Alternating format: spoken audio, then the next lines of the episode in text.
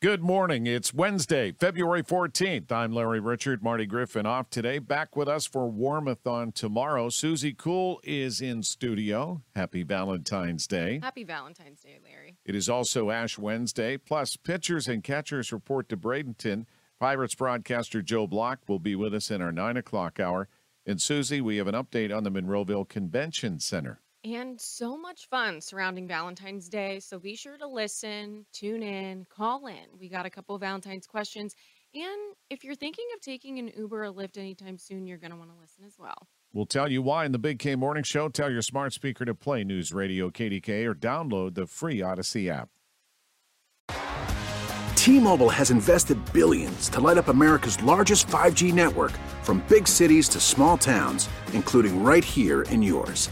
And great coverage is just the beginning. Right now, families and small businesses can save up to 20% versus AT&T and Verizon when they switch. Visit your local T-Mobile store today.